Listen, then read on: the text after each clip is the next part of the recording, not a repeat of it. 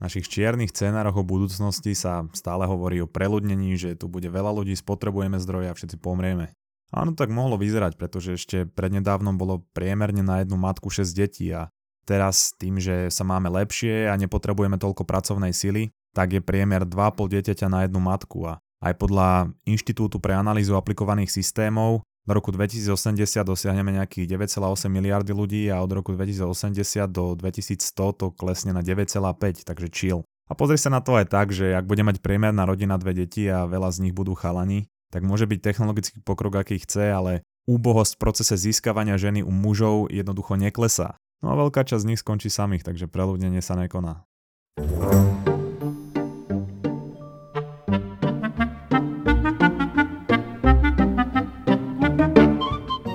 Je jedna postava z Marvelu, ktorá sa rozhodla kvôli preľudneniu vyhubiť polku života vo vesmíre a ja si iba hovorím, že v našom vesmíre by si mohol iba vyložiť nohy a sledovať tú úbohosť, za ako sa muži snažia zaujať ženy, napriek neviem koľkým tisícom rokom vývoja, takže Thanos by sa u nás mohol vyčilovať, lebo žiadne preľudnenie by tu nenastalo. No a teraz povedz mi, či ti toto niečo nehovorí, alebo či to často nepočúvaš. E, svet je strašne hrozné miesto pre život. Do tohoto sveta sa neoplatí priviesť deti. Mm, naše ľudstvo smeruje k hroznému koncu. Buhu, we. Fakt číslo 1. Táto epizóda je niečo ako Report Positivity, to bola 13. epizóda, ktorú som vydal v júli 2021, kde som presne hovoril nejaké štatistiky, ktoré poukazujú na opak toho, že ako ľudstvo smerujeme zlým smerom. V tejto epizóde som povedal vetu. Vieme, že slnko našej galaxie raz vyhasne, tak ako vieme, že náš národný poklad Meky Šbírka raz zomrie. A Meky o pol roka neskôr zomrel. Nechytí zem ľahká Meky. Fakt číslo 2. Dodnes mám na tanieri, ako som preplnenej MHDčke extrémne spotený a bol tam extrémny smrad, povedal, že Ježiš Maria, na svete je extrémne veľa ľudí, potrebujeme nejakú chorobu a podotýkam, že to bolo zo srandy, lebo presne toto je môj štýl humoru. No a hádaj, aká choroba prišla za pol roka. Takže neviem, prečo sa moje predpovede plnia, ale dávam teraz tretiu predpoveď, že ľudstvo nesmeruje k horšiemu, prosím ťa. A nie je to len predpoveď, ale to tie dokážem. Aj chápem, že pre ľudí je dnes ťažké byť pozitívny, respektíve pozitívny na duchu, lebo na teste to až tak ťažké nie je.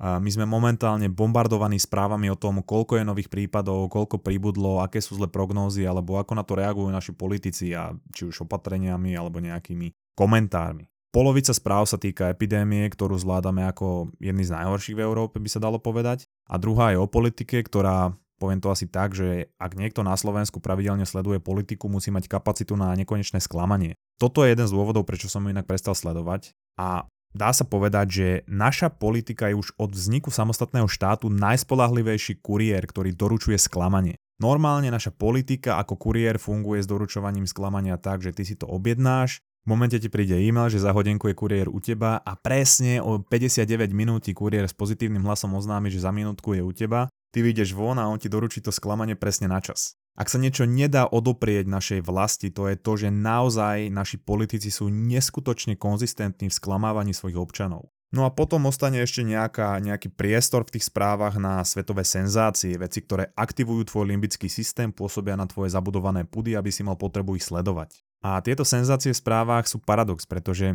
ak povedzme spadne lietadlo, tak to je tak ojedinelá vec, že sa o tom píše úplne všade po celom svete, všetci o tom vedia a napriek tomu, že je to najbezpečnejšia doprava, ľudia sa aj najviac boja, pretože vedia o každej jednej havárii tých lietadiel, pretože až tak často nenastávajú. Ak sa stane na Slovensku vražda, zase tak ojedinelá vec, ktorá pôsobí na náš limbický systém a hovorí nám, že žijeme v nebezpečnej dobe, ale zober si, že keby sa to dialo stále, tak by to nebolo v správach. A je tiež dôležité dodať, že intenzita spravodajstva sa zvýšila za posledných 30 rokov, kedy je reportovaný pohľad na všetko možné vo svete. No a to predtým nebolo až tak bežné a preto to vytvára taký pocit, že veci sa za posledných 30 rokov extrémne zhoršili. Napríklad teraz som zachytil, že celý svet sa baví o tom, ako malý chlapec z Maroku spadol do studne a zomrel a monitorovalo to spravodajstvo všade vo svete aj u nás na Slovensku. A áno, je to hrozné, je to netradičné a vyvoláva to nepríjemný pocit. Ale ako je to relevantné pre Slováka? Je to relevantné pre komunitu v Maroku, ktorá ho možno poznala a dokáže mu pomôcť. Je to možno relevantné preto, aby s jeho rodinou súcitila celá zem, ale tá rodina z toho súcitu nič nemá a človek sa len cíti smutne. Keby si skúsil alebo skúsila súcitiť so všetkým hrozným, čo sa stane za jednu hodinu vo svete, tak skončíš na antidepresívach. Takže je ľahké podľahnúť tomuto omilu ako človek, ktorý na dennej báze konzumuje tieto senzácie pôsobiace na limbický systém. ale na svete je 8 miliard ľudí a je štatisticky nemožné, aby sa nestalo niečo zlé. V Amerike prosím pekne zomrel človek, ktorý si chcel z automatu na sladkosti vyťahnuť orechy, ktoré sa zasekli, ten automat sa na neho prevrátil a on zomrel. Manažer v korporáte sa chválil svojimi novými nerozbitnými oknami a chcel dokázať, že sú nerozbitné, tak sa rozbehol, skočil do okna a dopadol na chodník. To sú všetko veci, ktoré sa naozaj stali a napríklad ja som si chcel kúpiť tvarohovú taštičku a poslednou mi vyfúkla pani, ktorú som ako gentleman pustil pred sebou vo dverách.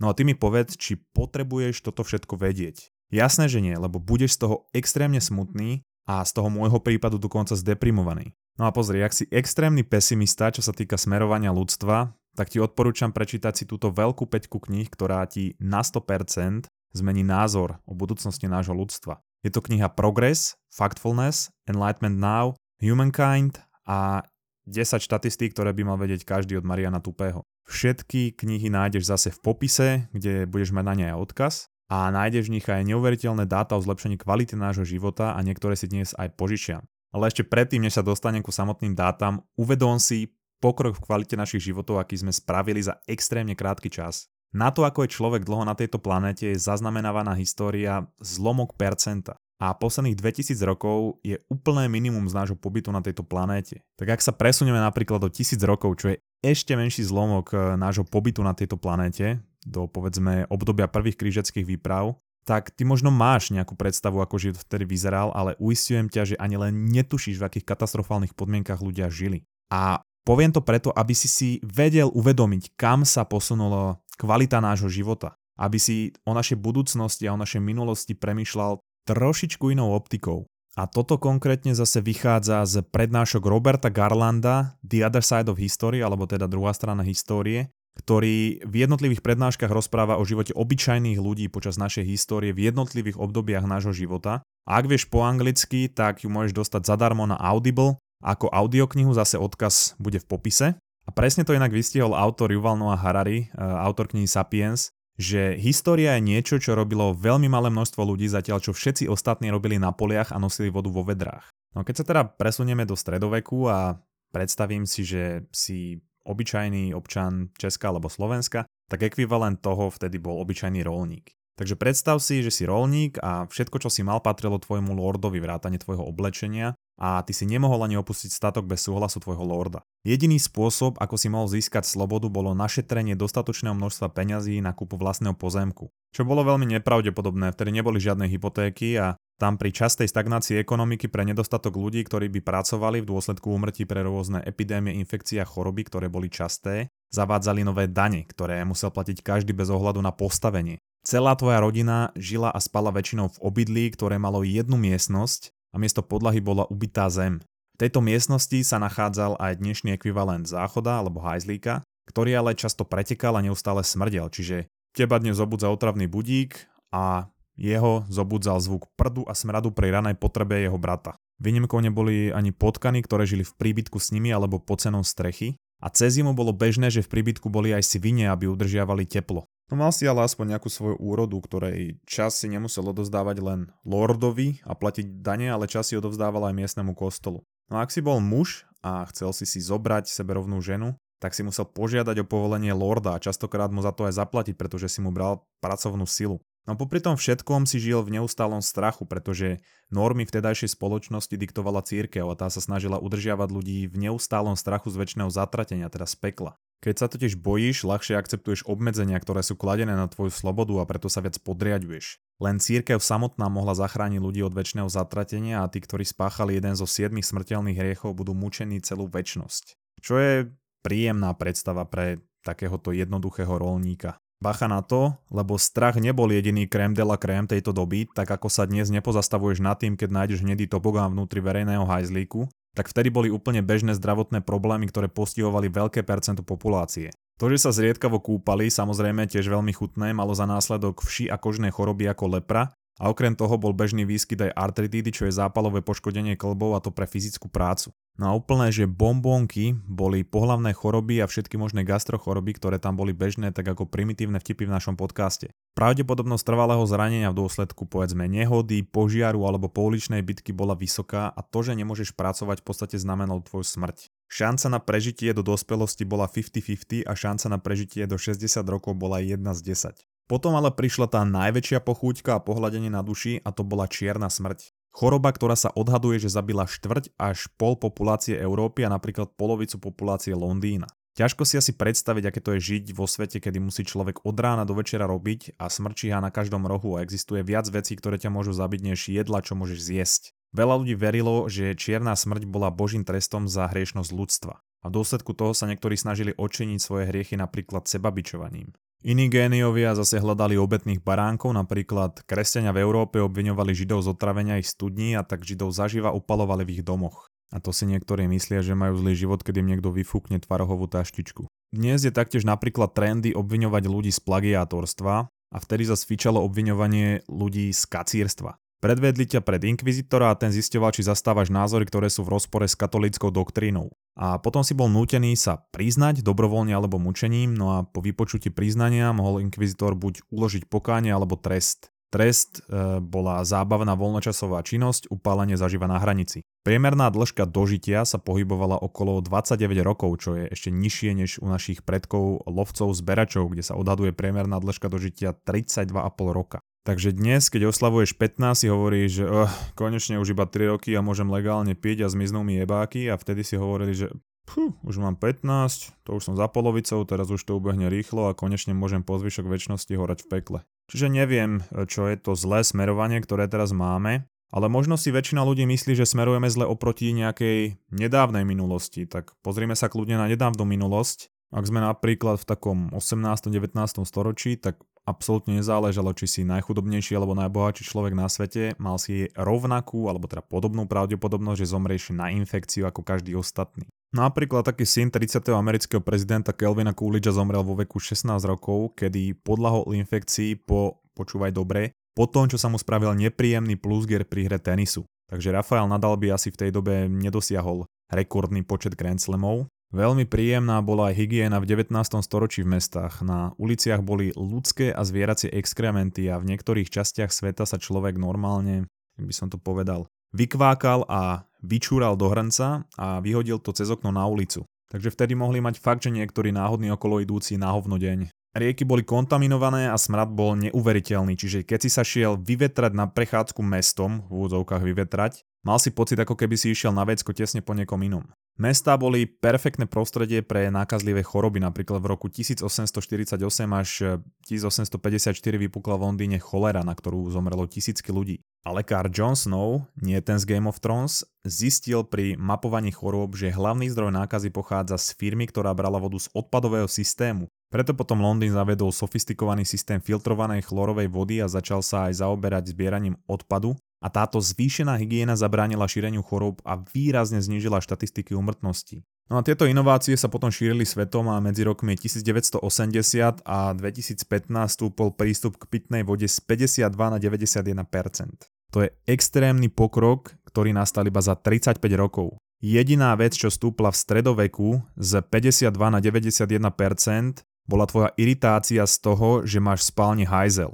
Dosť fajn bol aj progres medicíny, e, ktorý výrazne ovplyvnil našu úmrtnosť, kedy po staročiach rôznych šarlatánskych teórií medicína prišla na evidence-based vedecký prístup a výsledok bol najrazantnejší náraz v priemernom veku dožitia na celú históriu ľudstva. Ďačíme za to hlavne kombináciou Flemingovho penicilínu a prevenčnou liečbou ajcu a malária, hlavne predstavením globálnych vakcinačných programov. Úroveň informovanosti je výhodou proti chorobám, pretože je ľahký prístup k informáciám a je ľahšie ich získavať než kedy predtým, pretože je ľahšie sledovať šírenie a pôvod choroby. Až do 19. storočia takmer 60% detí zomieralo na choroby, hlad alebo násilie pred dosiahnutím dospelosti. Svetová zdravotnícka organizácia odhaduje, že len v rokoch 2010 až 2015 vakcíny zabránili najmenej 10 miliónom umrtí. A ja sem dám iba takú maličkú vsúku, že to je z knihy Enlightenment Now od Stevena Pinkera, ktorá vyšla v roku 2018 a to bola ešte doba, kedy väčšina sveta považovala vakcíny za jeden z dôvodov, prečo klesla úmrtnosť detí pod 1%, alebo priemerná dĺžka dožitia stúpla v priemere o 40 rokov. Do začiatku poslednej pandémie boli vakcíny považované za mini zázrak a dnes je vakcína vďaka dezinformáciám ako Voldemort. Jej meno sa nevyslovuje, aby sa ľudia nepobúrili. Ďalšia príjemná informácia je, že dnes už nemáme také obrovské množstvo ľudí, ktorí hľadujú. Napríklad v Fínsku historické nálezy naznačujú, že približne tretina obyvateľstva, to je 33%, zomrela medzi 1695 a 1697 na hlad. Ľudia boli tak zúfalí, že sa museli uchýliť ku kanibalizmu.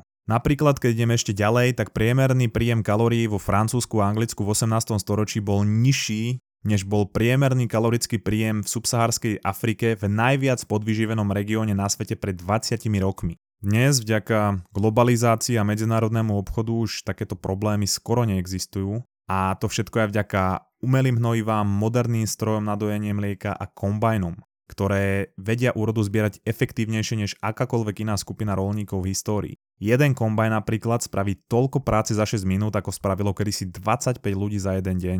Toto keby si povedal tomu stredovekému rolníkovi, tak po tebe naháže všetky tie krysy, čo má v tom dome. V roku 1961 bolo 51 krajín, v ktorých priemerná osoba skonzumovala menej ako 2000 kalórií za deň. V roku 2013 to bola len jedna a to je Zambia. Je to taký paradox, že vtedy sa museli ľudia neúspešne snažiť, aby dosiahli príjem 2000 kalórií za deň a dnes sa neúspešne snažia, aby mali menší príjem ako 2000 kalórií za deň. Ja si doteraz pamätám, ako som si ráno pred pracou išiel kúpiť kávu do Tim Hortons a ešte vo Vancouveri a stáli predo mnou traja ľudia, ktorí si brali v úvodzovkách raňajky. No a výhoda v Kanade je to, že všade v Kanade sú pri tých veciach, čo si kupuješ, napísané kalórie. Tak som počítal, že koľko priemerne jedia na raňajky. A už to išlo. Karamelové pumpkin honey frappuccino, k tomu klobásový vrep a klasický kobliha alebo nejaký croissant. No a ani jeden z tých troch ľudí predo mnou nemali v ich objednávke na raňajky menej ako 1500 kalórií a jeden z nich mal dokonca okolo 2500 a to bolo len v jednom jedle.